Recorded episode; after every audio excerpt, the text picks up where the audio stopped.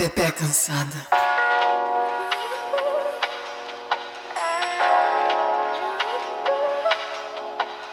Se você é mulher, você está cansada. Se você é uma mulher que se relaciona com um homem hétero top em qualquer escala, você deve estar mais cansada, cansado ou cansade ainda. Pois vamos ser cansados juntos. Pepe Cansada chegou pra gente dar aquela desabafada básica sobre os homens. Todos eles, pai, irmão, tio, namorado, marido, amigo, colega de trabalho, sempre tem um pra tirar nossa paciência em qualquer lugar. Mas é óbvio que a gente não vai falar só disso. Além de contestar o patriarcado e tentar destruí-lo, vamos também desabafar e chorar nossas pitangas, sobreviver a vida como uma Pepe cansada neste mundão. Ah, e a gente ainda conta com a sua ajuda para trazer histórias, desabafos e o que mais tiver nesse seu coração, porque não tá fácil pra ninguém, não. Eu sou Beta Salles. Eu sou Thaís Adelli. Eu sou Isabela Reis e todas nós estamos cansadas. Pepe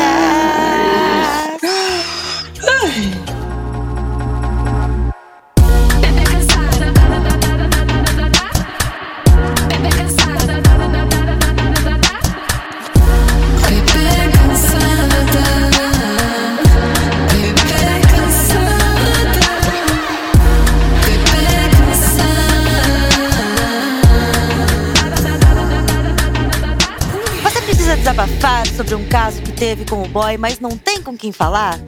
Você quer poupar suas amigas de mais um chororô sobre homem? Você precisa de um conselho para lidar com aquela situ que te tira o sono? Seus problemas acabaram! O departamento de novos produtos do podcast Pepe Cansada criou um grupo no Telegram para você, Pepecker, conversar com a gente sobre os dramas da vida. É o Disque DR Express. Para participar, é só você ir até o site apoia.c barra Cansada e contribuir com R$ reais mensais para ajudar a gente a manter esse podcast vivo e lindo. E claro, fazer parte desse grupo cheio de pepecas maravilhosas, prontas para xingar o homem junto com você. Apoie e faça parte deste clube. Olha só, que chique, a gente tá no Telegram. Chique demais. Eu achava que Telegram até ontem era só pra mandar nude mesmo. Pelo amor de Deus, amiga, serve pra muita coisa. É, eu sou velha. E pra Desculpa. nudes também, porque a internet foi feita pra isso. Com certeza. Ai, já estou animada para palpitar a vida alheia. É tão gostoso, Yay, né? É tão bom dar pitaco na vida alheia. Meter o dedo no cu dos outros, né?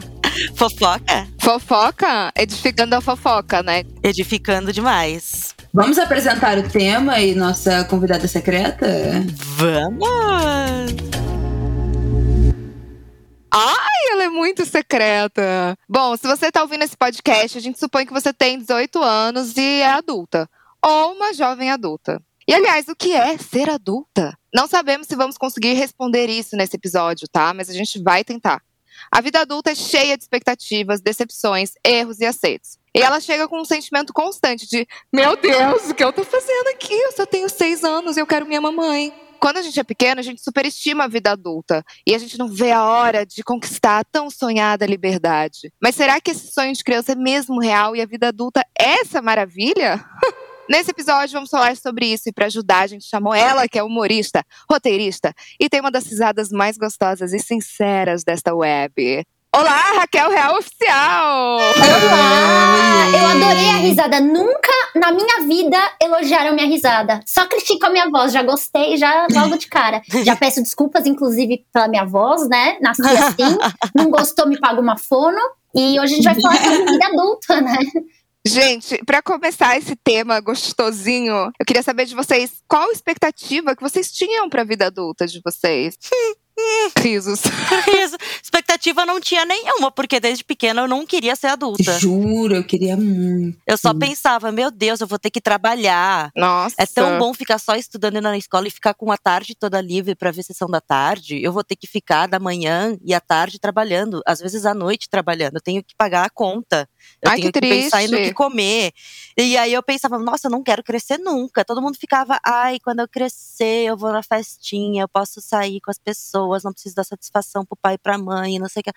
Mano, eu quero dar satisfação pro meu pai e pra minha mãe se eles pagarem minhas contas tudo a vida inteira. Eu não queria ser adulta. Eu queria muito fazer 16 anos. Quando eu era pré-adolescente, eu tinha a idade assim, que era a minha idade, era 16 anos. Não faz o menor sentido, porque nada muda. Nada muda.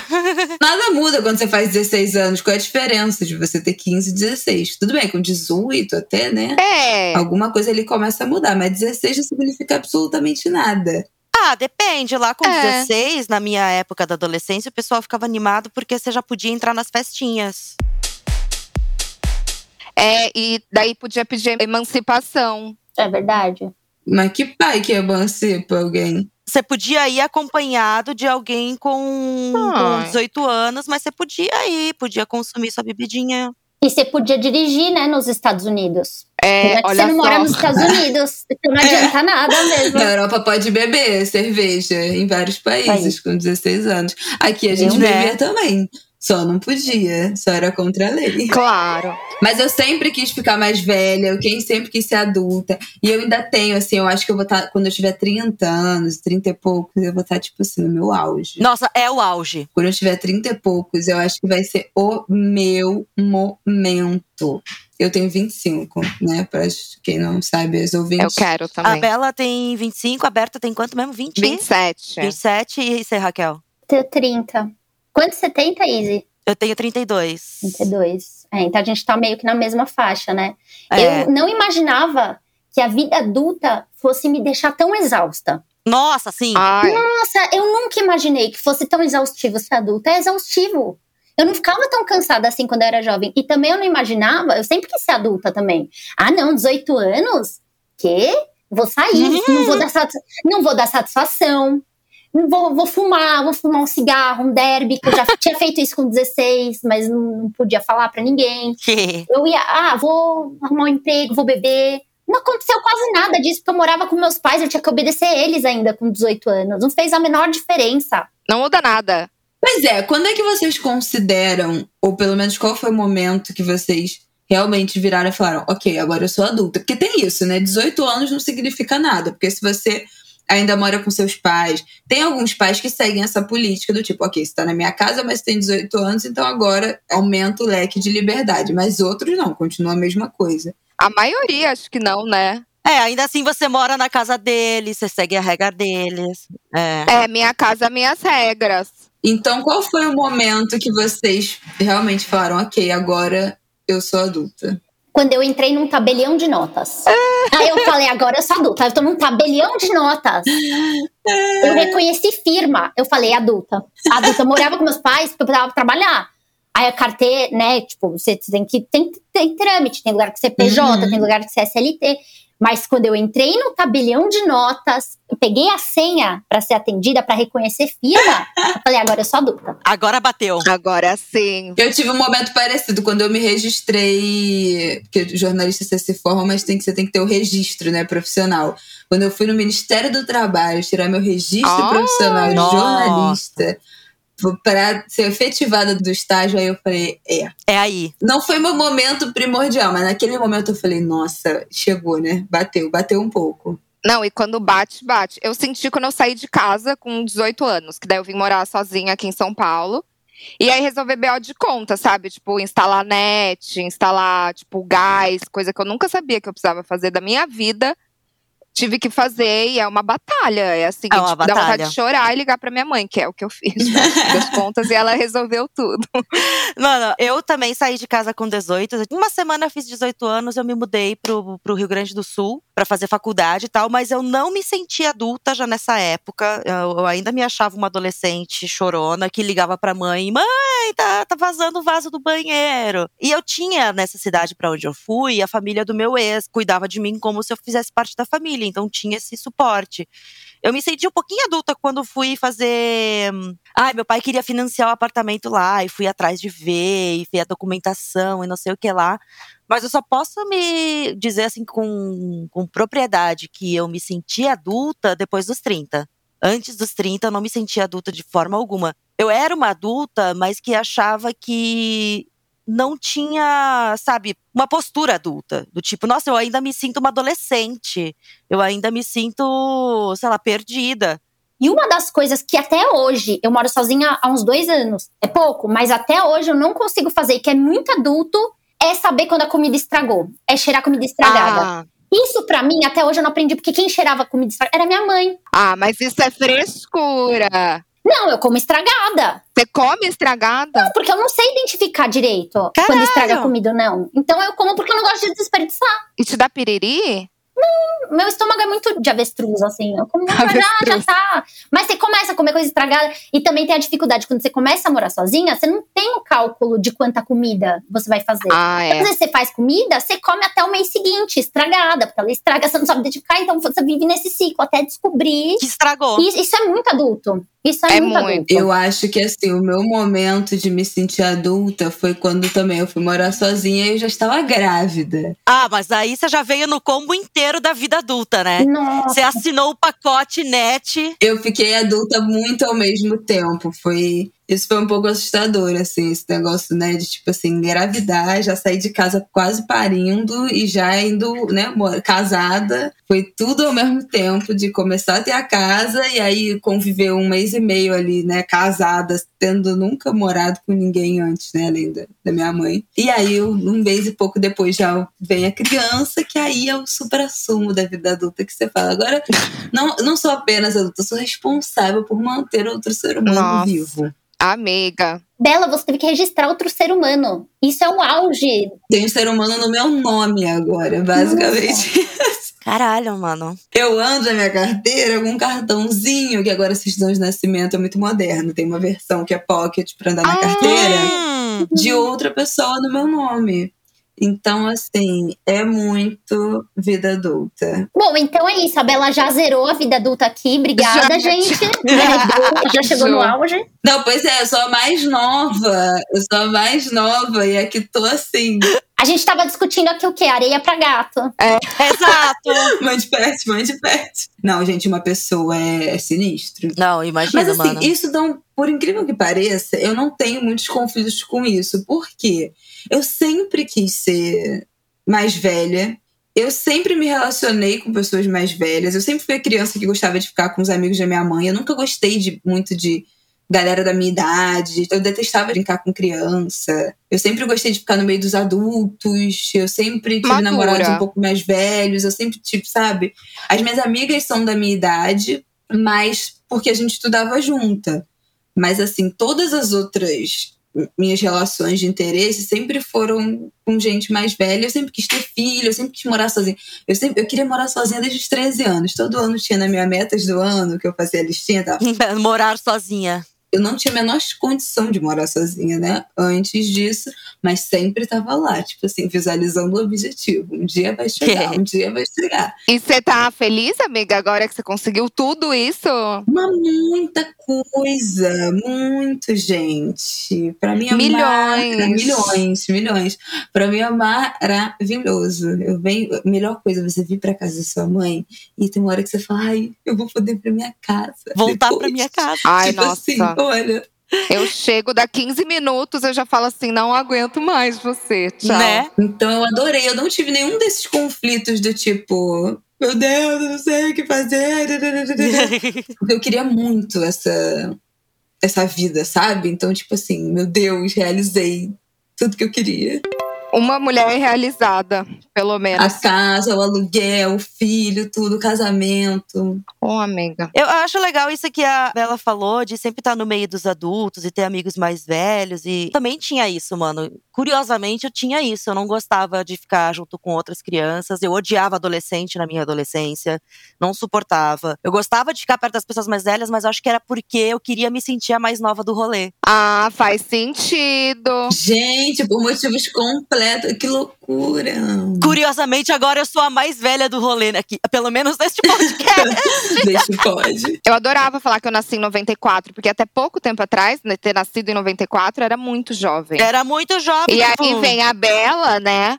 Aí, que nasceu em quê? 96? 96. Seis, não sei se você 96. conta. Mano, você não pegou o Tetra. Quem nasce em 2000 tem 21 anos hoje. 21! Nossa, 2000. A galera de 2005 já tá nas redes, já é adolescente. Não, meus sobrinhos, 2006, já fazem amor, cara. Exato, já namoram. Mano, é muito engraçado, porque eu tenho uma prima que tem a idade da Bela, a Luana. Como a gente cresceu juntas na mesma rua e tal, ela sempre pareceu uma criança pra mim. A gente tinha quatro, cinco anos de diferença uma pra outra. Quando ela tinha a idade da Bela, ela engravidou também. E eu fiquei chocada, pensando, meu Deus, ela é uma criança. O que, que ela vai fazer com o filho? Ela é uma criança. Mas, tipo, mano, ela tem 25 anos. Ela é maior de idade, ela é uma adulta, mas pra mim ela ainda era uma criança. Isso foi uma coisa que eu falei muito durante a gravidez, porque quando eu anunciei, várias pessoas, meu Deus, se eu tivesse filho antes de 30 anos, eu ia me considerar mãe adolescente, que não sei o que, não sei o que lá. Gente, eu não sou adolescente, eu tenho 25 anos, tudo bem. Né? Eu não queria ter tido filho com 24, né? Que é a idade que eu tinha quando ele nasceu.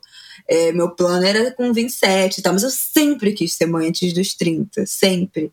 E eu acho muito bizarro também essa mentalidade de tipo, ah, antes dos 30, 35 anos eu acho que eu sou criança. Amor, Uhum. Ah, eu acho. cresça. ainda. Tu acha nada, mentira. Você tem sua casa, você Nada. cuida da sua casa, você mora sozinha, você trabalha, você é uma mulher com seus bens. Às vezes me dá um bug do tipo, eu ainda acho que eu tenho 16 anos, sabe?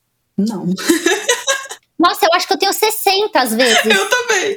Eu acho que eu tenho mil. Ah, Mas eu acho que a vida adulta é muito relativa, né? É muito, Muito. doido, porque que nem a gente tava falando, minha mãe, ela casou com 19 anos, ela teve três filhos e tal, enfim. Hoje ela acha que eu vou só a velha louca dos gatos, que eu tenho 30 anos, não namoro, moro sozinha. Então é muito louco isso, É. né? Essa coisa de. É, é muito relativo. E que nem acabei de falar, eu me sinto com 60 anos. Uma Aham. adulta com 60 anos. Ai. Bebeca se sente com 16. É um pouco preocupante também. É terapia, né? Eu sempre me senti velha. Eu, eu acho que eu tenho uns 30. Eu acho que a minha idade é uns 30. Outro dia eu até falei, falei, ah, quantos anos você tem? Eu 25, não, 24. Não, eu já fiz 25. Eu não. Nem sabe. Tem algum tempo que eu já não me reconheço muito nessa Sim. da minha idade, assim. Principalmente, não, não bate, principalmente porque a galera, os meus amigos da minha idade, estão em um momento de vida completamente diferente do meu.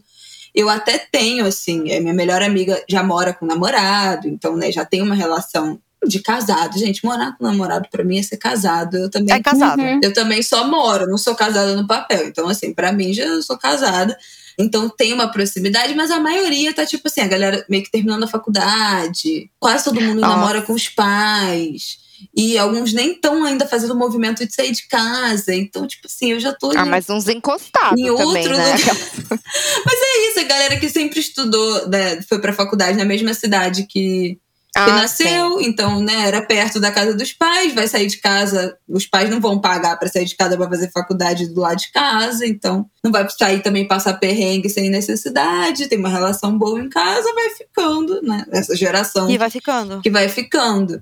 Eu acabei tão rápido, num momento tão diferente dos meus amigos, que aí eu me sinto velha. Uhum. Ô, amor. Eu lembro que na, na época que era comum as pessoas xingarem millennials, porque os millennials estavam acabando com o mundo, Eu sou o quê? Eu sou millennium? a gente é millennial, Sim. todas Ah, nós. tá. Eu acho que essa do millennial foi uma grande virada entre estilo de vida. Porque os boomers, nossos avós e tá, tá, tá, tá, sempre estavam com a vida voltada para a questão família. Trabalho, família, trabalho, família. Isso é viver. Quem tem uma boa vida vai conseguir fazer mais coisas, mas de resto é casar, ter filho, ter um emprego estável, Sim. trabalhar nele a vida toda, se aposentar e acabou. Cuidar dos netos, cuidar das coisas, cuidar da casa. A gente foi uma geração que deu essa virada.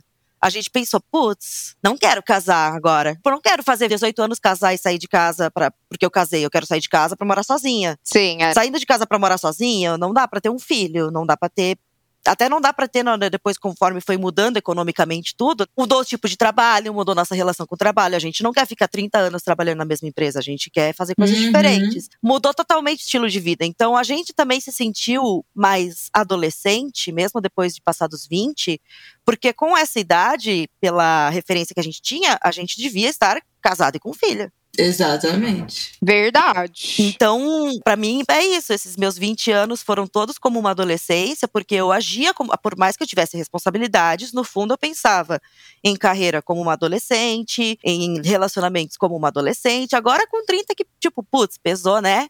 Cheguei, sei lá, na metade da vida. O que, que eu vou fazer pra frente? Metade. Jesus, eu não sei o que a pessoa pensa, metade. Mas, mas eu tenho essa sensação de que quando a gente chega nos 30 é a metade, mesmo não sendo porque a expectativa de vida aumentou. Aumentou É muito. Sim. muito doido, né? Eu também tenho esse negócio, ai, tô na metade, 30 anos. Nossa. Aqui pra frente é só ladeira abaixo. Eu não tenho, porque meu pai é velho. Meu pai tem 76. E ele é um velho inteiraço. Ele transa, Sim. ele anda de moto. Daí eu, tipo, penso, tranquilo, sabe? Dá pra viver bem. Ele ouve K-pop, ele é jovem. Ele adora Snoop Dogg, Lady Ai, Gaga. que maravilhoso! Então, tipo, pra mim, eu tenho expectativa grande aí de vida, eu acho, sabe? Eu tenho também, mas assim, é que a gente também, né, foi aquela, 60 anos, você já pode pensar na aposentadoria. Infelizmente, neste país, não podemos mais. Não mais. Nossa, eu nunca nem pude, nunca nem fui CLT. Quando eu morava com os meus pais, eu pensava muito assim: como é que meus pais conseguiram comprar um apartamento? Aí Surreal. eu pensava assim: é impossível. E agora que eu cresci, eu tenho certeza que é impossível. Sim! Não dá pra comprar um apartamento. É muito caro. É muito adulto comprar um apartamento. Só tem apartamento hoje quem herdou, gente, porque não dá pra Gente, comprar. Mas na pandemia, vários jovens adultos compraram apartamento, porque a taxa de juros Caiu. ficou Ah lá. bem baixa. Então, para financiar, foi o melhor momento. É, foi um bom momento. Ai, Pessoal. ela é muito adultinha, né? Falando. Não, eu, já fiz a minha primeira dívida, que foi um carro. As Pepeckers sabem, né? Como eu Eu tive um amo. filho, resolvemos comprar um carro. E, e foi minha primeira dívida de financiamento, porque eu não tinha dinheiro inteiro para dar, né? O carro. É um dinheiro que é pior gasto do que apartamento. apartamento é muito Sim. caro, mas você fala, beleza, super. o bagulho tá lá, entendeu? Vai custar aquilo ali. O carro, o carro. Gente, o carro isso é uma fortuna. Não sei se vocês estão sabendo. Antes, antigamente, sei. que era assim: ah, não, carro popular, 30 mil reais. Não existe Não, mais isso. Não existe carro popular. Hoje em dia, um carro popular custa o dobro disso. O carro mais barato. Então, assim, carro é um bem, uma coisa muito cara que se degrada muito rápido, não tem como valorizar, só desvaloriza. Então, não tenham carros se não for da necessidade. Não comprem carro. Não faz sentido ter carro. Já tive esse momento vida de adulta. Conta conjunta, tenho conta conjunta pros gastos da casa. Não, conta com. Pros gastos da casa, pra botar os dinheiros todos, não. É só, né? Cada mês a gente abastece. Negócio de ter conta que vai o dinheiro de todo mundo junto, virar o nosso dinheiro cacete. Não recomendo esse negócio. É só pra manutenção da casa. Não, é só manutenção da casa, mas aí na conta conjunta bate lá a parcela do financiamento. Então, Ah, assim, é. gente, é só perturbação. Enquanto isso, meu financiamento que eu tô pagando é o do meu notebook. Vocês gostam de ser adultas? Assim, oficialmente nós somos adultas. Odeio. Eu gosto, tu não gosta, Thaís. Assim, eu gosto. Eu gosto da independência, eu gosto que eu conquistei, eu gosto das coisas que eu aprendi a fazer sozinha, eu gosto de poder fazer o que eu quisesse me dar na telha. Só que eu não gosto que eu não posso ter férias dessa responsabilidade. Ai, sim. Eu não posso, tipo, ficar uma semana esquecendo as contas pra pagar, esquecendo o trabalho. Eu não posso. Eu queria poder voltar um dia que fosse para aquela vida de adolescente em que eu não tinha que pensar em nada. Eu não tinha que pensar em nada. Eu não pensava nem na prova que ia cair, porque eu sabia que ia ser fácil, sabe? Hum, Então, tipo, essa leveza na mente que eu tinha quando eu era adolescente, eu sinto muita falta. Sim, eu tô com você, Thaís, eu co- concordo muito. E eu acho que a questão de se relacionar era muito mais fácil em todos os aspectos. Assim, a questão de você fazer novos amigos. Hoje eu Total. faço novos amigos, os amigos vão embora, sabe? É basicamente isso. Tipo, você perde amigos quando você é. É. adulto. E tem um fator que pra mim pesa, eu não sei como que é pra vocês, pra Bela, não, porque ela já falou, mas eu sou mulher hétero solteira no Brasil. Cara. Quer dizer, aí eu apresentei pra vocês um problemão da minha vida. Como que conhece gente nova? Tem que Amiga. baixar aplicativo, o Tinder, que dá preguiça de conversar com as pessoas, porque tem mais essa vida adulta. Eu tenho muita preguiça de conhecer gente nova. Nossa, sim. Coisa que na adolescência, na adolescência, na minha coisa, eu não tinha. Por isso que eu falo, Raquel, eu tenho meu bordão que é eu não me separo mais. Eu vou ficar casada pra sempre, porque eu não tenho Tá a certíssimo. menor condição Não de dá, passar não dá. Não por dá. isso de novo. Não dá, é desesperador o cenário. O cenário está exaustivo. desesperador. E o pior é a expectativa da família, alinhar a expectativa da família e das pessoas. Aí todo mundo, tipo, ao seu redor começa a namorar e você vai ficando sozinha. E isso vira uma pressão bizarra, Nossa, que não é pra muito. virar uma pressão. E o tempo todo a gente tem que ficar se provando o contrário do tipo, parece, sabe? Uma coisa da vida adulta muito legal, por exemplo, que eu descobri, e que é- eu acho que tá muito relacionado também a, a essa questão da gente precisar ter alguém, né? Uhum. que depois que eu tive um relacionamento de sete anos, aí eu terminei. E eu notei que, assim, eu nunca tinha ido num cinema sozinha, eu nunca tinha ido jantar sozinha, sabe? O, o autoconhecimento. Então, Sim. eu comecei a descobrir, depois de certa idade também, a melhor companhia que eu tinha, que era eu mesma. Uhum. Uhum. Então eu comecei a no cinema sozinha, jantar sozinha, e as pessoas te olham. Você tá jantando sozinha, nossa, coitada, tá jantando sozinha. Por quê? É maravilhoso. Garçom fica com aquela cara de pena, né? Do tipo, "Ô, coitada.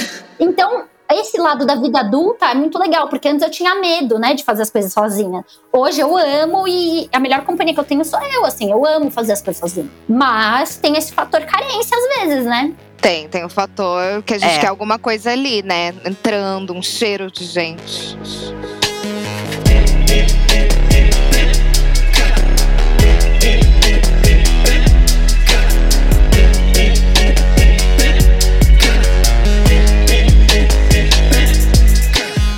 Cara, eu gosto muito dessa independência da vida adulta, dessa liberdade e principalmente da sensação do tipo, ai, eu construí isso, isso é meu, sabe? Tipo assim, agora Sim. na minha casa, que eu não tô nem um ano ainda na minha casa. Às vezes eu paro e falo assim, gente, eu que escolhi tudo que tá aqui. Ah, isso dá maior orgulho. Sabe? Isso é meu, tipo, caraca, foi o que eu comprei. Então, essa sensação, assim, por isso que eu acho que é- essa parte de ser adulto é uma parte que eu gosto muito. E isso que a Thaís falou do ah, não dá pra tirar férias, eu sinto mais como mãe. Que não tem Uhum. necessariamente a ver com as responsabilidades da vida adulta, tem a ver com as responsabilidades da maternidade. Que é tipo, cara, é pra sempre, né? Isso, às É vezes eu pra me pego sempre. pensando isso, tipo assim, eu não, não tem como voltar atrás, não tem como deixar de, de ser mãe, né? Tipo, isso não é uma possibilidade, né? A menos que eu abandone meu filho, não dá pra voltar atrás dessa decisão. E isso pra mim é muito louco. Do tipo, eu nunca mais vou ter sossego, paz de espírito, dormir tranquilamente, porque meu filho vai ter 250 anos. Ai, Eu vejo isso muito acontecendo com a mãe do meu pai, a minha avó. Ela sempre, quando eu vou visitar ela, e sempre que algum filho vai visitar ela, os que moram em outras cidades, que é perto de lá, mano, a gente vai embora, ela fica emocionada, ela fica preocupada, ela quer que você ligue pra dizer se tudo chegou bem, se tá tudo certo. Ela teve 10 filhos. Imagina a cabeça da pessoa com 80 anos Não de idade, dá. pensando nos 10 filhos que teve, o que, que eles estão fazendo, nos netos, nos bisnetos. No... Mano! Você não descansa nunca mais. E isso que eu fico, tipo assim, não, é óbvio que eu sei. E, e para mim, uma grande vantagem de ter sido mãe jovem, que era o que eu sempre queria, era ter uma independência do meu filho quando eu ainda tiver muito jovem pra vida. Então, tipo assim, eu vou ter Aham. 40 anos e meu filho vai ter 15. Ó. Beijo, tchau. Gente, 40 anos é muito jovem, é muito nova. É muito ainda. jovem. Muito jovem. Então, assim, com 43, ele vai ter 18 anos. Assim, tchau, Não, sabe? dá Eu vou pra- viajar, vou viver minha vida, eu vou, sabe? Eu não vou ter mais esse Sim. peso da responsabilidade de ter um- uma criança pequena, um bebê. Então, eu sempre quis ser mãe cedo por isso. Mas eu sei que vai ter esse momento em que eu vou conseguir, ai, tirar férias e ficar uma semana, dez dias, um mês longe do meu filho. Se, sei lá, se ele quiser morar fora do país um dia, eu vou ter 100% a minha vida e minha rotina recuperada para mim. Só que a cabeça nunca mais, o psicológico da gente, nunca mais vai ser o mesmo. Isso é muito assustador. É, eu imagino. Eu fui na dentista esses dias, ela tem 44, ela acabou de separar. E ela contou uma história bem parecida com essa que você falou agora, Bela. E ela, tipo, começou a entrar em aplicativo, Bumble tal, era casada há mais de 20 anos. E ela foi num date com um cara e ela sumiu. Quando ela viu, a mãe brotou lá, tipo, no lugar, porque ela tinha contado pra sobrinha, que é uma amiga minha. Aí a sobrinha passou o endereço e, tipo, a mãe da mulher, tipo, Brotou imagina, no ela date. brotou. Gente. E o cara deve ter pensado, caralho! Mas estão juntos. Aí, já conheceu a sogra. é, já quebrou o gelo logo no início, mano. Viu? Mãe não tem sossego, não, gente. Não Eu tenho uma amiga que foi pedida em casamento no primeiro date. Essa história é bizarra. E Foi, eu não sei por que que eu tô contando isso, porque não tem nada a ver com a vida adulta. Tem muito! Tem sim. Gente, essa história, eu vou fazer um livro da vida dessa menina, porque ela tem cada história. Ela mora nos Estados Unidos. E ela tá lá, e o sonho dela sempre foi casar, ter filhos. E aí ela encontrava vários caras no Tinder. Ela tem vários históricos de namorar três caras ao mesmo tempo. na- Nossa. namor- Ah, ela conheceu um, um cara que tava preso lá por carta. E agora ela tá com ele. Gente, mal babado. Aí ela foi nesse date do Tinder. E o cara era um militar. E aí ele pega, pega no primeiro date e pede ela em casamento. Juro por Deus. E ela aceita. Ah, Um mês depois eles casam. Um mês e meio depois eles se separam. E aí vira um, Óbvio. obviamente, né? Porque aí deu uma bafafá, porque ninguém, ninguém em sã consciência aceita casar com uma pessoa que não conhece no primeiro date, né? Claro que não. Ela ficou deslumbrada com a ideia. Aí ele foi morar no Alasca. Que ideia, ideia de quê, meu Deus? Nossa, gente, assim, é, o bafafá essa história. Aí ela sofreu e chorava e ligava, dizia que se matava, não, se mata. Ah, Aí agora ela tá com o presidiário que nunca deixou de conversar e ele vai sair da cadeia. E aí eles vão morar juntos. O quê? Gente, meu Essa Deus. é a história da minha amiga que tá nos Estados Unidos. O que, que ela faz da vida? Ela tá de au pair lá. Assim, ela queria casar, ter filhos, é o sonho da vida dela, o grande sonho da vida dela. E acho que ela se deslumbrou com a questão de um- cara pedir ela em casamento, logo dar tudo que ela queria, sabe? E, tipo, vou aproveitar a oportunidade e vou, sabe? Isso, e ele pediu ela em casamento porque militar lá, quando casa, tem vários benefícios também. Então, meio que. Ah, Só que ela acreditou que ela gostava dele, aí quando separou, e nem conhecia o cara direito. Nem conhecia o cara direito. E o ex-presidiário, qual foi o crime dele? isso aí é importante ver. Então, eu acho que foi furto. Pelo que. Pelo que ela Tranquilo. Não, mas isso que ele diz, porque é muito misteriosa essa história também. E aí ela foi visitar ele na cadeia. Aí eles tiram. Gente, sabe o que tem? Que eu achei muito legal. Ela me mandou uma foto deles. Sabe aqueles. é, tipo de. Tem um fundo lá no presídio que você pode tirar foto com a visita. Ai, e aí que sai tudo! impresso, tipo. E ela me mandou. Eu falei, poxa, que legal. Que legal. E a coisa foi muito louca, porque lá tinha um sistema que assim, você entra no site e aí você pode mandar carta pra um presidiário, assim. E ela Ah. pegou e falou, vou mandar. E ela começou a se relacionar com o cara. No Bah. meio tempo, ela casou com o cara do Tinder, aí separou e agora ela tá esperando ele sair da cadeia pra eles irem morar junto. Ah, história de amor, eu achei. Não, essa história é fantástica. Eu vou escrever um livro dela, vou fazer o roteiro da vida dela, é inacreditável. Urgente. E tem que ter a foto do presídio com fundo, porque eu tô muito curiosa por essa foto. Vai essa foto de capa. Essa foto de capa O fundo do é livro. tipo assim, um fundo como se ele tivesse de férias. É, tipo assim, tem peixes no fundo, sabe? Tem Ai, tipo pra uma decoração, que- é bem americano, assim. Aí eles. Tipo um baile de formatura, que tem Ah. assim que o casal. Pô, é esse, essa foto, é ótima. Passada. Mas eu admiro muito quem investe no Tinder, sabe? Eu também. A minha irmã, nossa, ela conheceu um cara no Tinder, deu nem um mês. Eles já estavam, tipo, praticamente morando juntos, moraram juntos. E o cara era, tipo, um golpista, assim, sabe? Um golpista de mulher que pegava uma atrás da outra e ia morar junto. Jesus, pra não pagar aluguel. Pra não pagar aluguel. Esses aplicativos, você tem que ter muito tato pra perceber o que é roubado e o que não é, sabe? Tipo, e eu acho engraçado, porque tem gente que entra em uma semana, sai namorando, sai casando, não sei o que lá. Eu tô há anos nessa porra e não consigo nada. Tu tem um filtro. Se você tiver com alguma fragilidade, né? Vulnerável, muito carente. Eu lembrei de uma história que eu saí com um cara do Tinder uma vez, e aí até foi legal e tal. Mas essa coisa de vida adulta, ele era adulto e ele agia como não fosse adulto. Porque eu fiquei muito indignada. Eu fui na casa dele, a fruta podre, que ele falou: ah, não, tô deixando apodrecer pra ver até onde vai. Ui, Ele comprou roupa nova porque ele não lavou as roupas dele e ele precisava de roupa, então ele comprou ao invés de lavar. E eu quase caí no assento da privada dele porque tava dando quebrado, quase caí de bunda dentro da coisa. E não tinha papel higiênico também, eu tive que ir no mercado com ele pra comprar papel higiênico. Você se limpou como? Com a meia? Não, a gente foi até o mercado. O nosso primeiro date foi no mercado, porque eu tive que ir pra comprar papel higiênico. Sabe o que eu faço quando eu vou na casa de alguém e não tem papel higiênico? Eu limpo na toalha da pessoa. Bom demais. chuveirinho, chuveirinho. Tá certo, você nunca vai, vai ser convidada pra ir na minha casa.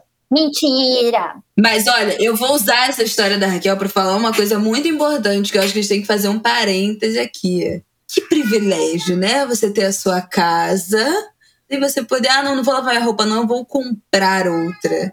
Muito, né?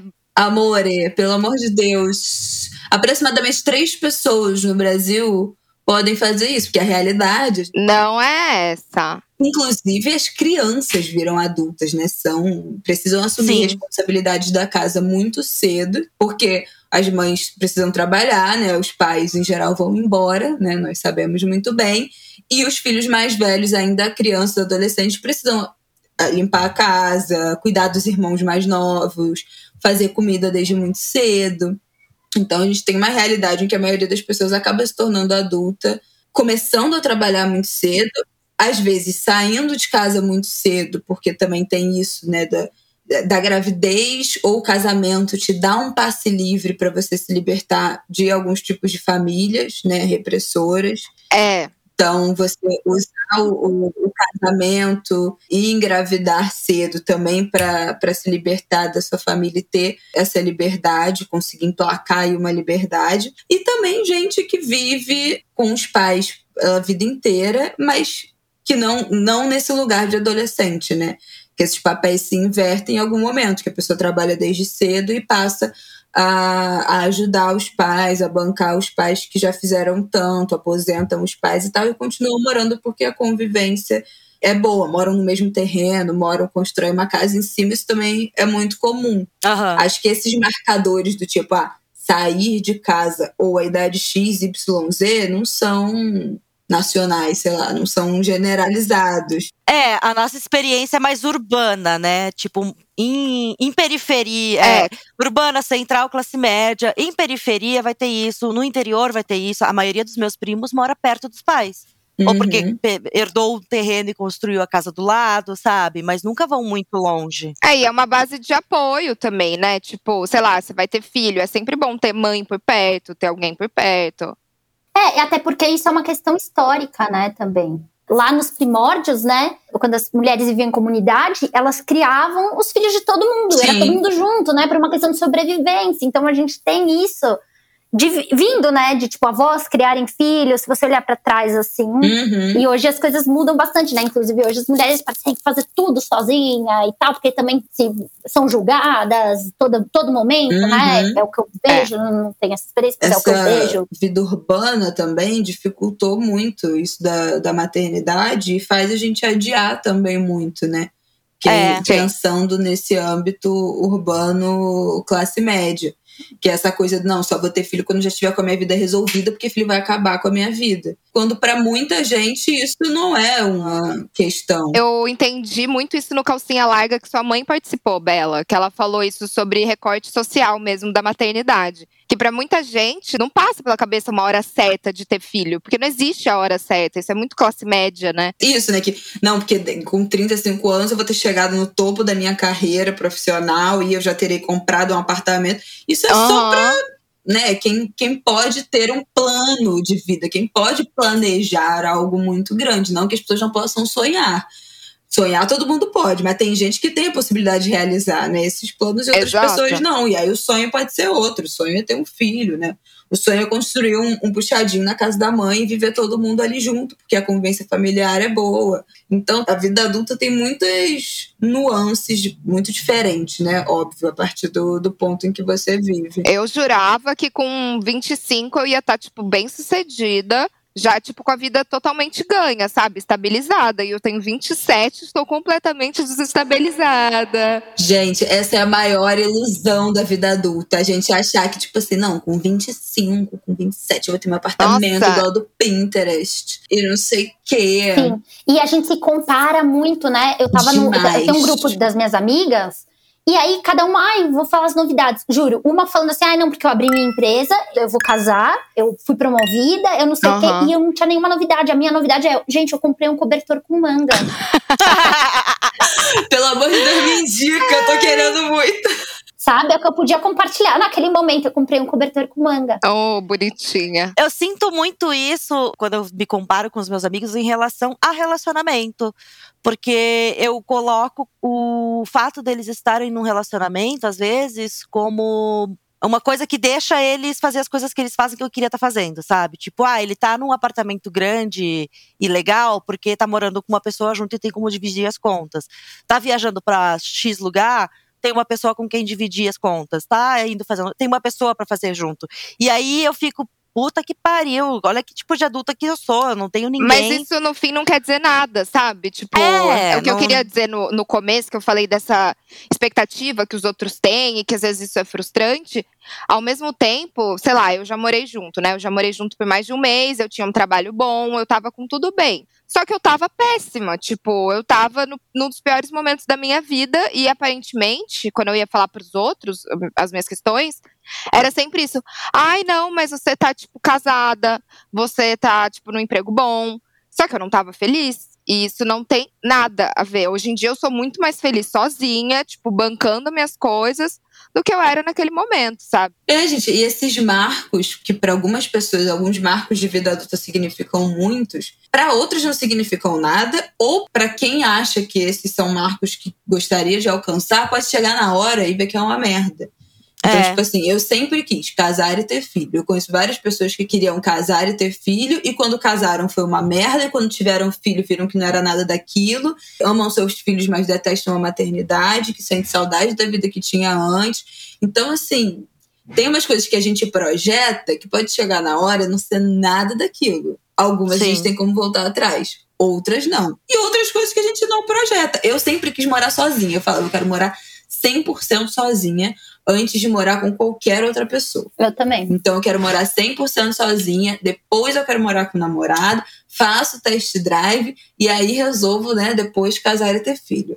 Expectativa, realidade. Engravidei morando com a minha mãe, já me mudei Casada. casada, pra morar junto, um mês e meio depois meu filho nasceu. Então eu nunca mais vou morar sozinha. É. Né? Até, a menos que eu me separe e meu filho tenha vinte e tantos anos e vá morar sozinho e eu realmente né, não esteja mais casada, a perspectiva de eu morar sozinha é tipo assim, É baixíssima. remota. Baixa. né? Vai demorar Remota. muito se acontecer. Cinquentão, sabe? Sozinha, recebendo uns novinhos em casa. Uh, sendo uma sugar mommy. Eu não quero ter que entrar no Tinder daqui a 30 anos. Você não vai entrar no Tinder, você de vai Deus. entrar no meupatrocínio.com e lá vai achar o seu sugar boy. Mas quando meu filho sair de casa, eu já não vou estar mais idade de meu patrocínio, eu já não vou ser mais sugar baby. Amiga, Não, você vai ser a sugar mommy. Você vai ser é, a sugar você é mommy. sugar mommy, pois é. Tem um aplicativo que chama Coroa Metade, dependendo da idade que você tiver, Coroa você entra no Coroa até metade. Você entra no Coroa Metade, é sério.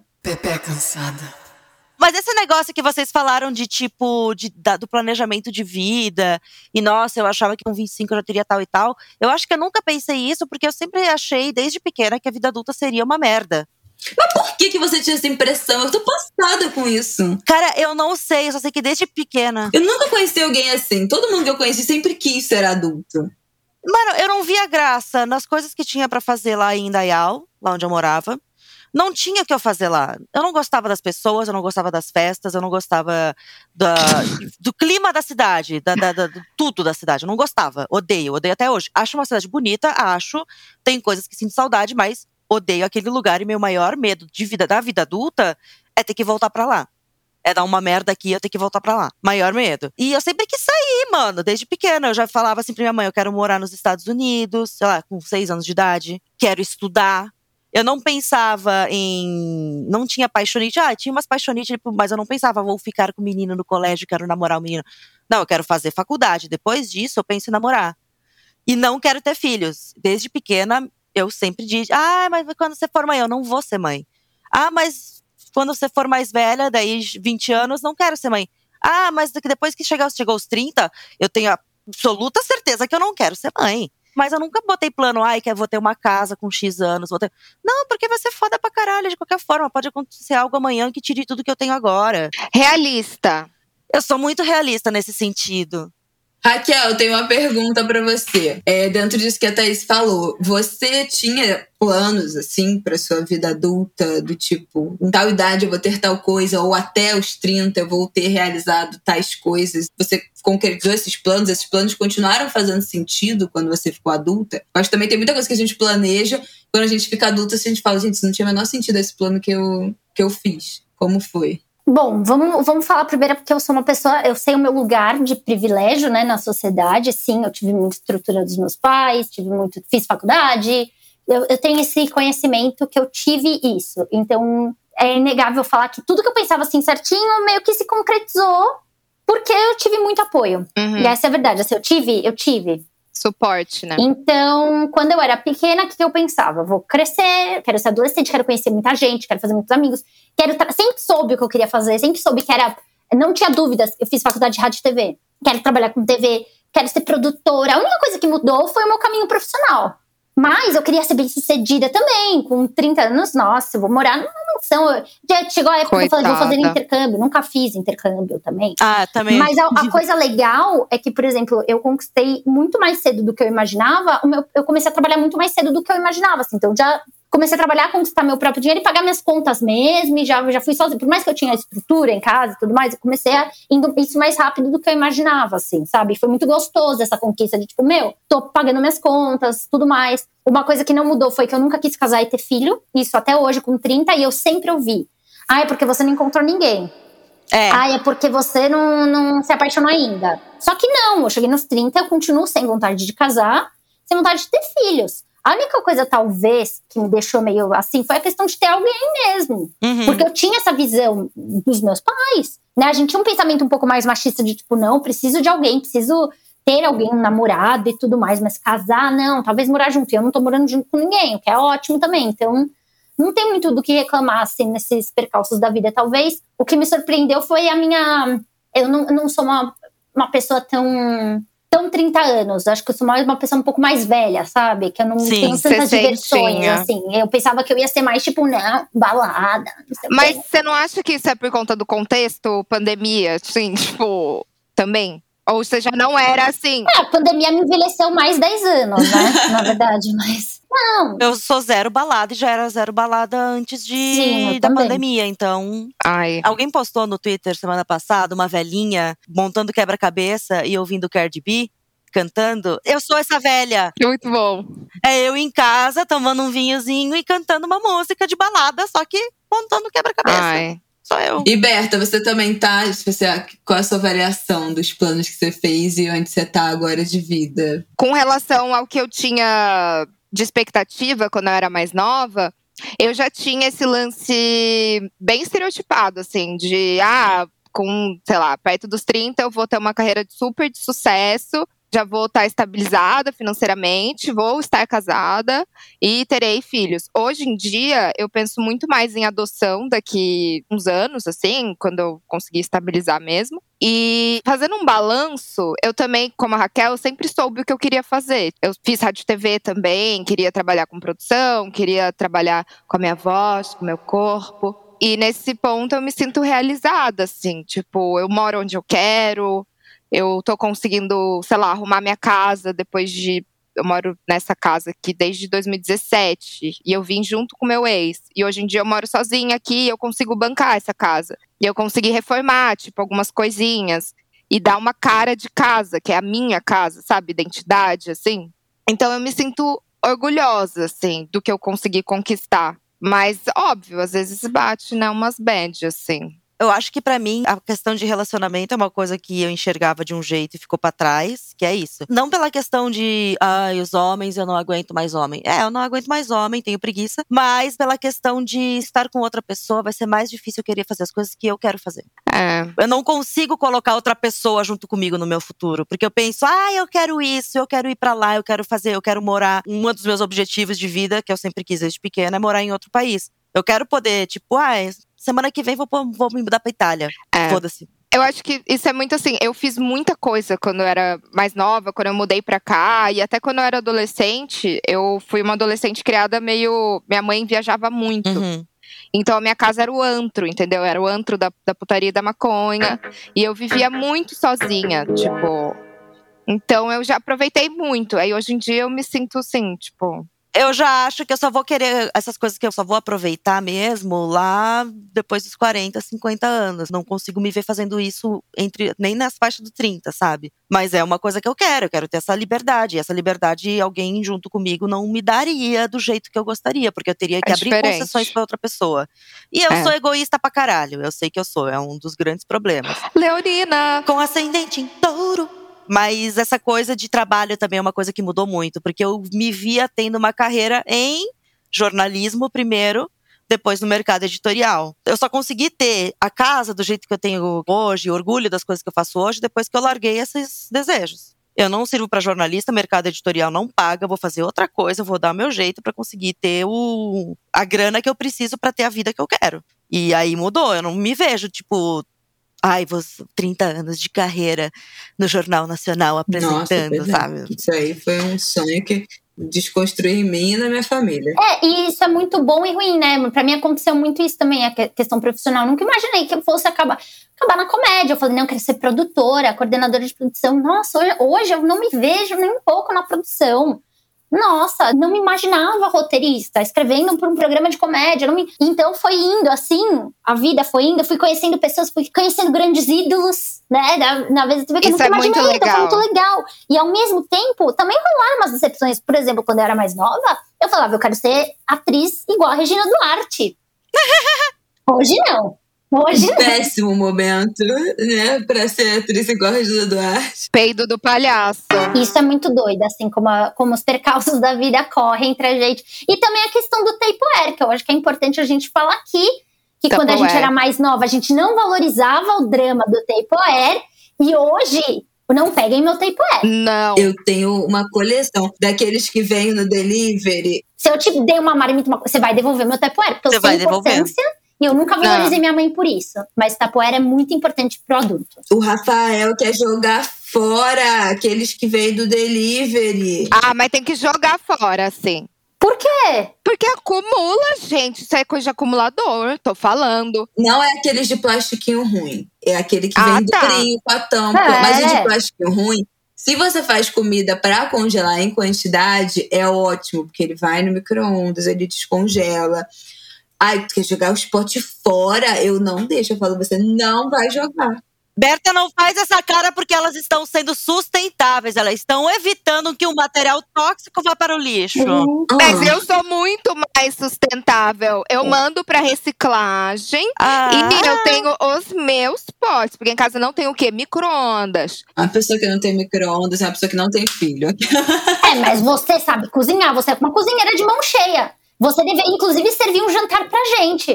É, vocês, né? Entendeu? Nunca. Vamos jantar. Eu faço. Berta, não tem como uma mulher com um filho pequeno viver só com fogão. É por isso que você não guarda os potes, porque é uma pessoa que não, não tem utilidade. Você não tem micro-ondas. Realidades diferentes. Como é que. vi- Mas, gente, já não, já não, não tem como viver sem micro-ondas. que vive, eu esquento as coisas no banho-maria, daí eu boto na panela, acrescento mais um tempero. Você não sente fome, gente. Demora três horas pra esquentar uma coisa no banho-maria. Claro que não, meu fogo é potente.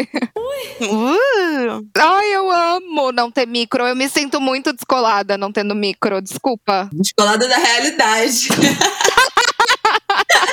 Não, eu até consigo viver sem um micro-ondas, inclusive só tenho um porque era da antiga proprietária. Mas assim, eu só consigo porque tem timer no fogão e ele apita também. Então eu posso deixar coisas no fogão, seto o timer e eu não vou esquecer lá porque ele apita. Gente, eu quero todos os eletroportáteis, eletrodomésticos Ai. que possam fazer tudo por Nossa. mim. Então, lava louças, tenho, compre um robô aspirador, fala qualquer air fryer. Eu quero tudo que possa fazer qualquer coisa por mim, que, que eu possa terceirizar para um aparelho. Pode me mandar marcas, pode me falar que eu compro, que eu não quero fazer nada. Eu adoro bater um chantilly, bater um chantilly no fouet, sabe? Não bato na batedeira. Por isso que você tem esse bração. É. Querida, aqui, ó. É de bater chantilly, ó. Vende, não vende? Pronto. Então vou bater para aqui o chantilly, minha amiga. Ah, querida. Vocês lembram daquela época em que propaganda de Dia das Mães e época de Dia das Mães vinham com um monte de crítica e coisa de mulher dizendo: ai, eu não quero receber uma máquina de lavar de Dia das Mães, porque Ai, quer dizer que é pra eu lavar. roupa." Tudo que eu quero hoje é receber um eletrodoméstico de presente. Amore, pode me dar. Nossa, sim, pelo amor de Deus. A minha mãe me deu dia das mães um multiprocessador, que eu mesma Sim, pedi. é Eu lindo. falei. Me dê coisas pra minha casa. Multiprocessador. A vida adulta é isso, é quando você começa a desejar ganhar de presente coisas pra casa. Ganhar um videogame, não sei o que lá, um computador. Pelo amor de Deus, me dá um fogão bom. Eu queria um robô aspirador. Eu ganhei um chuveiro novo agora. Gente, chuveiro é tudo. Olha que lindo. Vizinha Carla comprou de um amigo que foi se mudar para outro país o robô aspirador dele, que era um aspirador chique. E hoje eu tava lá depois do almoço falando com ela, tomando um café, e eu tipo olhei pro chão dela e eu, caralho, Carla, seu chão tá muito limpo. E ela, sim, isso daqui tá fazendo uma baita diferença. Eu, caralho, eu só preciso de um robô aspirador agora. Ai, eu queria muito. Eu quero muito um robô aspirador. Eu comprei o vertical agora. Vamos ver, que parece ser bom também o vertical. O Verte. O vertical é bom. Eu tenho um vertical, que é o da Filco, que é 2 mil watts. Ele aspira o tapete se você não cuidar. Ele vai pra dentro do aspirador. Ah, então ele é bom. Não, ele é muito bom, só que ele é pesado, então é pra uma faxina pesada. Hum. Aí eu comprei semana passada um portátil da Black Decker pra passar no sofá e tirar o pelo dos bichos, Pelo porque são cinco animais. Sim. Mas você precisa de um É. aspirador de 2 mil watts. Necessidade. E ainda preciso de um robô aspirador de pó pra fazer sozinho, porque assim, eu passo aspirador em 15 minutos, o chão tá cheio de pelo, É. eu não aguento Uhum. mais. É isso mesmo. E, Raquel, o que que você ia falar do chuveiro do Lorenzetti? Comprei um chuveiro porque, gente, nada. O que a gente quer? Um banho bom, depois chega banho exausto de um dia de trabalho. Sim, só isso. Entendeu? Aí eu comecei a valorizar esse tipo de coisa, assim. Claro. Um cobertor com manga, um chuveiro bom, Sim. um Não, sofá arrasou. gostosinho, uma coisa. E aí você não sai mais de casa, porque é isso, né? A minha última aquisição pra casa foi minha cama, porque eu precisava. Eu gastei seis pau numa cama, mas agora eu tô dormindo aqui numa é isso, princesa. é importante. É. Mas isso é importante, entendeu? E também chega uma certa idade que a gente já não tem mais o corpo, a saúde de quando a gente tinha 18 anos. Né? Já não é fácil mais. Você vai no médico antes, nossa, tô bombando, tudo ótimo. Hoje, colesterol, umas coisas assim, cinco remédios por dia.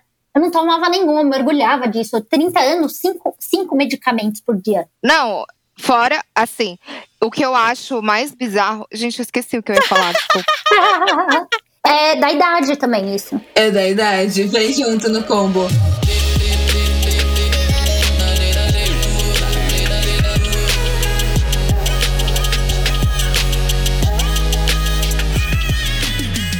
Vamos aproveitar para chamar o nosso chorou por cima, chorou por baixo, então.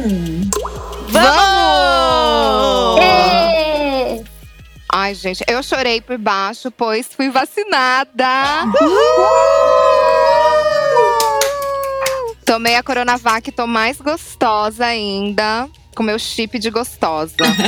e chorei por cima, porque a vida adulta é um cu e minha casa tá cheia de vazamento. Ah. E eu comecei a minha segunda-feira com vazamento no banheiro e na cozinha, gente. Não é mole. Puta que pariu. Os piores lugares pra ter presente. Não, e ainda veio o empreiteiro aqui, que é tipo o cara da imobiliária, e ele fica muito, tipo, me desmerecendo, sabe? Porque eu tenho cara de mais nova e eu moro Ah, é. sozinha, e aí ele acha que eu sou burra.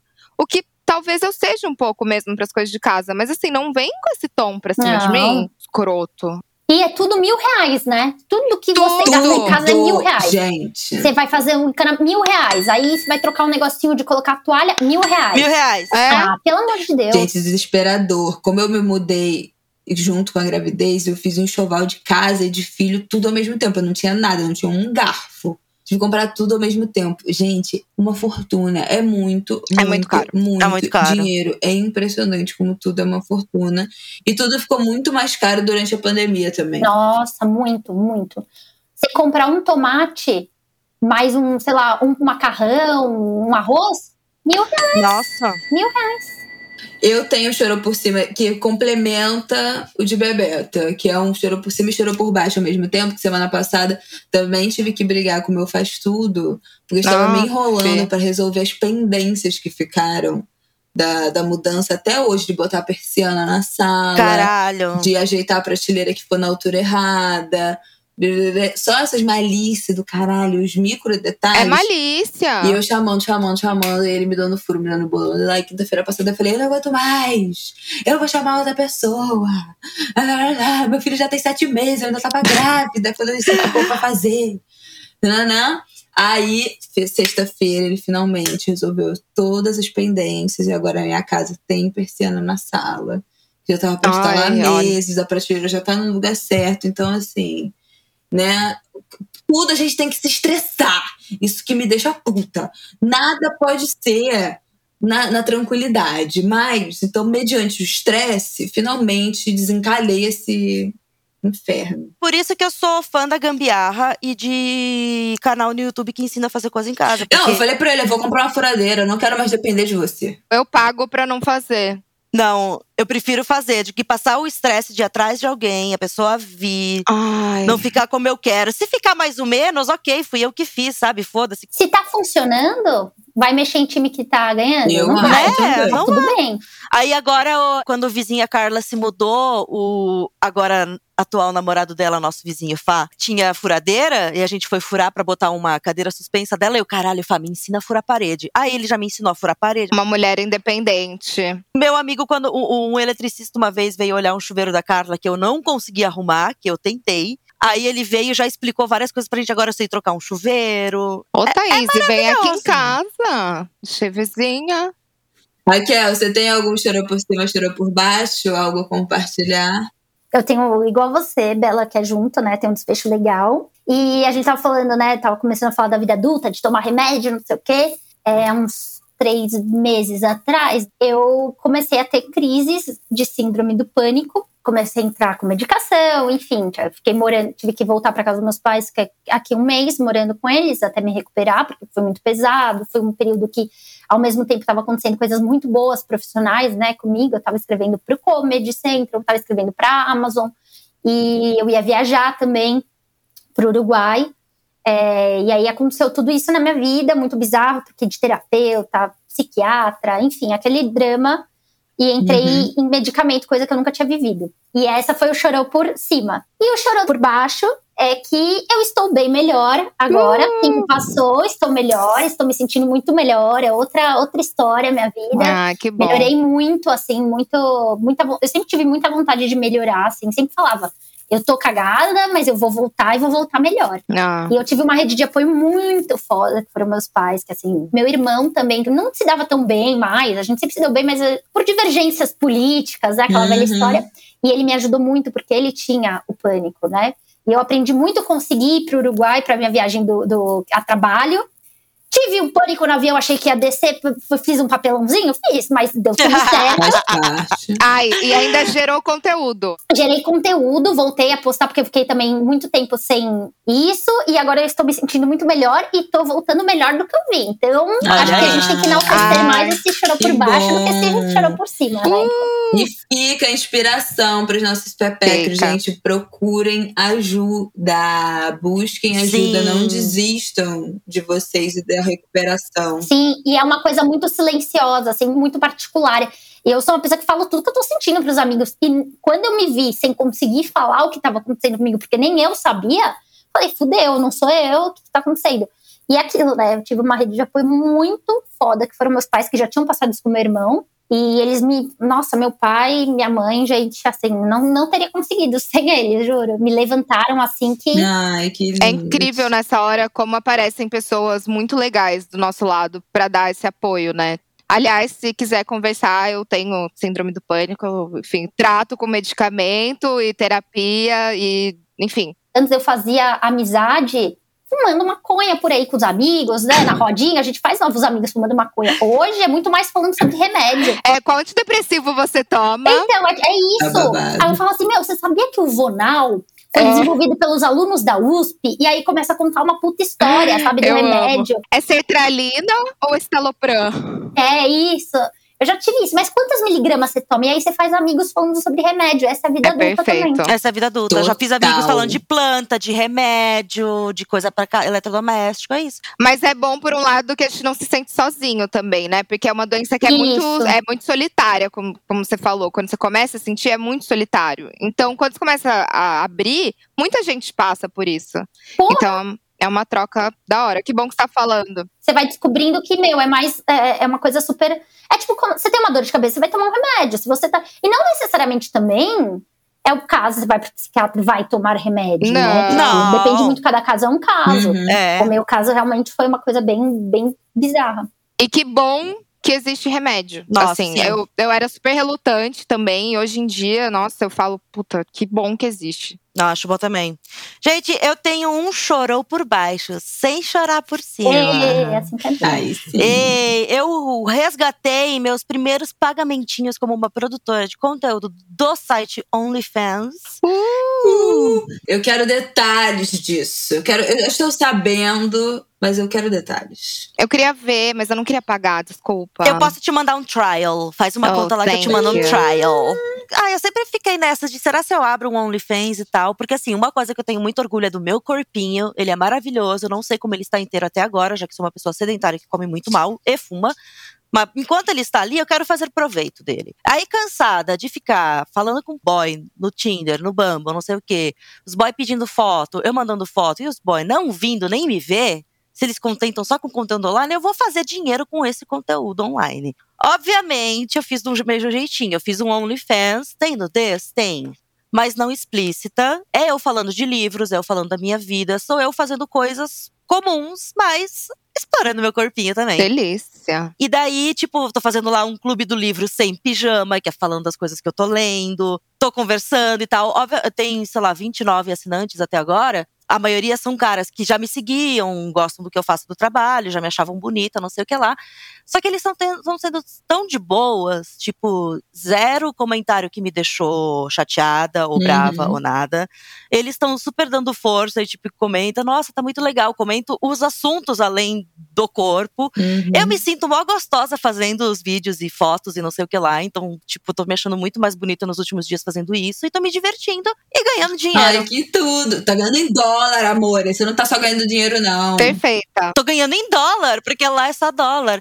Não, e assim, é Arrasou. bem legal. E eu fiquei muito relutante, assim, de fazer, porque eu ficava, ai, ninguém vai assinar, vão achar que eu sou puta, vão achar que as coisas que eu faço além daquilo não tem relevância, porque ela fica mostrando o corpo na internet. Esse monte de coisa. Ainda acho isso, e é uma visão que eu não vejo que viria só de homens, viriam de mulheres também. Uhum. Mas aí eu pensei, mano, eu não vou conviver com esse tipo de pessoa que acha isso de Exato. mim.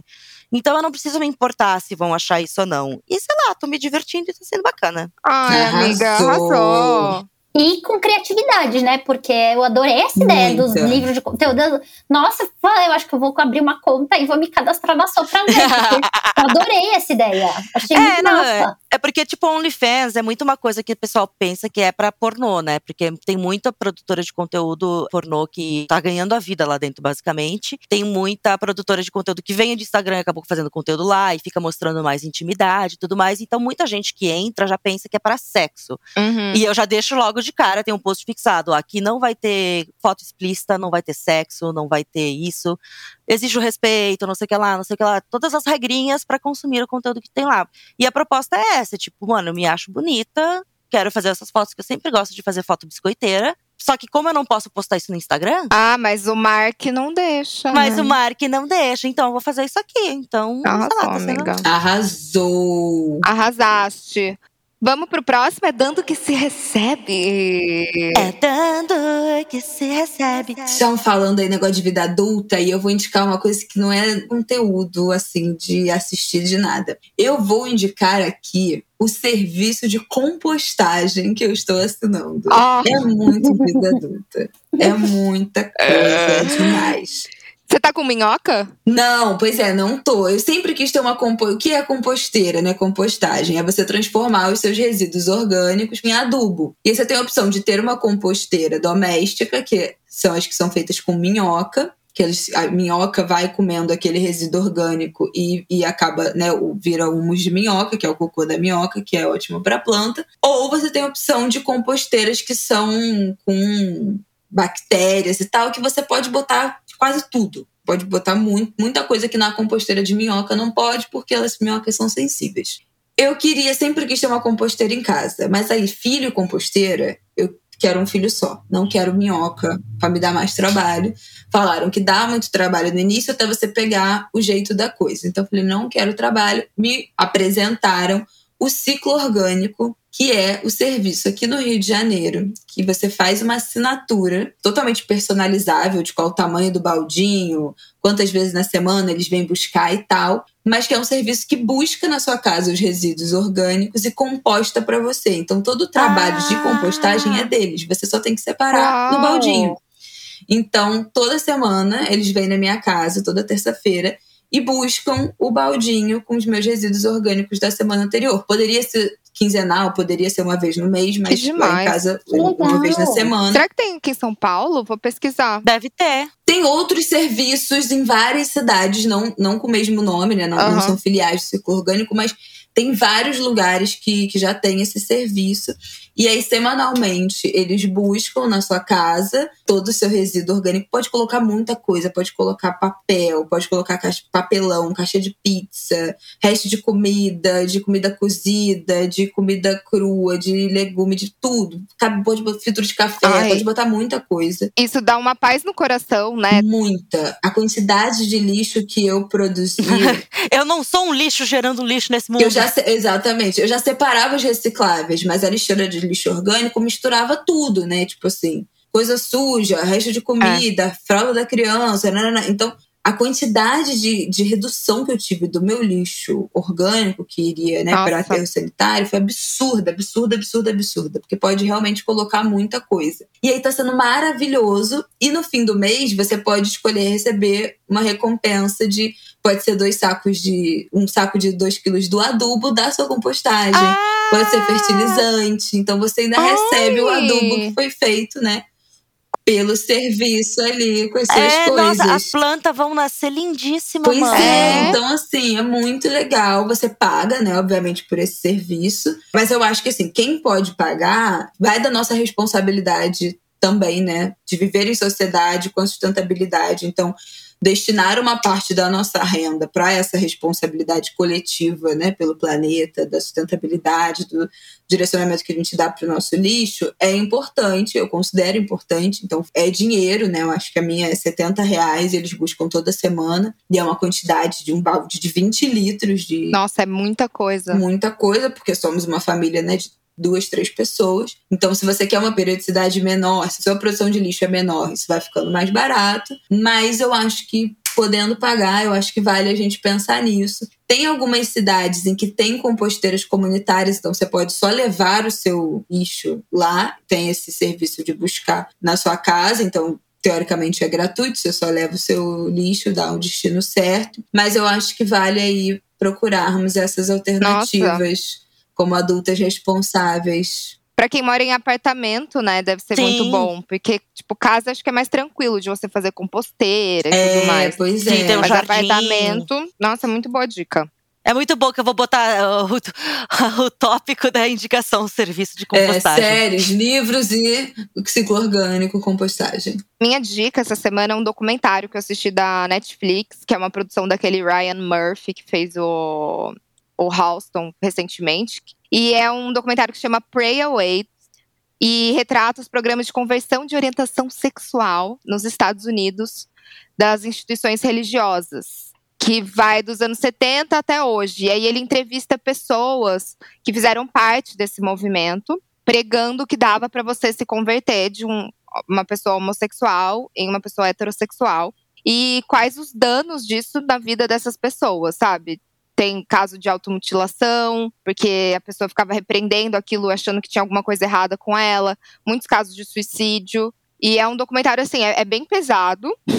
a louca. A vida adulta já tá tranquila, né? Mas eu, eu gosto de assistir. Mas é, vale muito a pena ver, assim, para questionar um pouco o quanto as instituições podem ser perigosas, né? Instituições religiosas, assim, e pregarem esse tipo de coisa que, na verdade, orientação sexual, né? Não tem nada de errado com você. Exato. Então, é bem, bem, bem massa, assim. Isso tá na minha lista, já, já queria ver esse eu vi. É bem foda, assim. A minha dica é um livro que eu terminei de ler também esse final de semana. Se chama O Parque das Irmãs Magníficas, é da Camila Souza Vilada. Ela é uma autora argentina e ela é travesti. Então é um livro de ficção, mas que ela vai trazer muito da experiência dela de quando ela tinha 20 e poucos anos, se prostituía junto com outras travestis num parque de Córdoba. Então ela vai falar sobre esse período da vida dela, um pouco da infância também, porque ela era de uma vila da Argentina. O pai já se travestia desde adolescente, então foi pra cidade grande, sabe? Porque não tinha como viver no interior. E ela vai falar muito sobre as personagens assim que ela cria, de como elas foram importantes para a sobrevivência dela, porque toda a questão do livro que ela vai tratar é da violência que as travestis sofrem, de não ter né, segurança, de ser agredida por clientes, de ser agredida na rua fazendo coisas simples, de ser agredida entrando em casa, todas as violências que elas sofrem, mas de como essas pessoas, essas travestis que com quem ela morou junta, fez programa junto, enfim, acolheram ela e ajudaram ela a, a sobreviver. Ela fala de um jeito muito direto e ela fala também muito sobre a raiva que ela sente, sabe, da classe média, da, das pessoas, enfim, de quem vive a vida normal, entre muitas aspas. Mas ela tem, tipo, passagens engraçadas, tem personagens muito boas, assim. Ela vai falando da personalidade de cada travesti que ela que era amiga dela. Mas no final, eu estava em prantos, assim. Nas últimas páginas do livro, eu estava chorando, porque é uma história muito bonita, cheia de violência, mas a história em si e a amizade que ela construiu e o jeito que ela falou e contou isso é muito bonito. Tem um pouquinho de fantástico até no meio, Uhum. mas é lindo demais esse livro, gente. Muito Ai, legal, lindo, Thaís. arrasou. Muito legal. É lindo. É, eu tenho umas sugestões também, como é a primeira vez que eu venho aqui, e então eu já quero falar de comédia, né? Que é minha área. É. E foi, eu quero falar de três títulos que me ajudaram muito na quarentena, assim, né? Que me deram aquele alívio cômico que às vezes a gente precisa Uhum. para não bater a cabeça na parede. O primeiro foi um clássico que acho que muita gente já viu, que foi a série The Office, que eu não tinha É. assistido, eu assisti no começo da pandemia. Gente, me salvou a vida. Não é todo mundo que gosta, por conta do- da linguagem, né? Que é um documentário falso, que é um estilo que eu aprendi a amar. Depois de The Office, eu assisti meu filme preferido de comédia hoje, que chama What Do We Do in the Shadows. O que nós Ai, fazemos na sim. sombra. Do, do Tim Burton? É Tim Burton? Não, é do Aika Taititi. É dele? É dele, é dele. E ele tá no filme, ele protagoniza. Ele protagoniza o filme. E tem na Amazon esse filme, é, só que tem que comprar aquele canal da Paramount pra conseguir ver. E o The Office também tem na Amazon. Esse filme é um documentário falso também, sobre uma seita de vampiros. É uma loucura. É, É eu- lindo, eu amo. é maravilhoso. É uma república de vampiros na Isso. Nova Zelândia. E vampiros de várias décadas diferentes, períodos de tempos diferentes. Isso. Então eles têm comportamentos totalmente. Não, é Ah, perfeito. É maravilhoso. assim, perfeito. Tem umas piadas muito boas. E o mais recente que eu vi, que aí fala muito sobre a vida adulta, é o Inside, que é do Borborihan. Eu não sei se fala assim o nome dele, chama Inside. É um filme Uhum. de um comediante, que é o Borborihan, e ele se gravou durante um ano sozinho na pandemia. E ele faz piadas disso, de com música. Ele compõe umas letras de músicas muito boas e fala muito sobre a atualidade, tem na Netflix. E fala também, entra nessa questão da saúde mental durante a pandemia. E é genial, assim, eu, eu achei genial. Ele fez tudo sozinho, segundo os créditos, não sei se é verdade, mas também se não for, é Vamos maravilhoso. acreditar? Gente, é maravilhoso. Eu chamo Inside. é, também é recente na Netflix. Vale a pena porque é, é muito bom, assim. Muito bom mesmo. Ele mandou muito bem. Então Ah, são quero essas três dicas pra dar umas, umas descontraídas aí, uma aliviada, que tá tudo cagado, né? Tudo. Mas, Raquel, deixa suas redes sociais pra todo mundo te procurar e conhecer seu conteúdo maravilhoso. Quem quiser me seguir lá no Instagram, arroba Raquel Real Oficial, no Twitter, arroba Raquel Real OFC, porque eles não deixam colocar oficial no Twitter. Eu não sei porquê, mas é. Fica aí o mistério, é UFC de tipo futebol clube, sabe? UFC, UFC. ela é muito é isso, gente. fighter. Me acompanhem lá pra besteiras e tudo mais. E adorei, queria agradecer vocês, eu me diverti muito. Foi um prazer imenso. Quero voltar, me chame. Gente, volte. E é isso. Comprem o cobertor com manga. Boa semana, gente. Pepeckers, até sexta que vem. Boa semana, beijos, Amunda. E a- segue a gente no Spotify. Por favor, gente. Um E vem beijo pro nosso Pepeckers. Telegram. Exato. Vem pro Telegram. Beijo, tchau. Obrigada, gente. Beijo.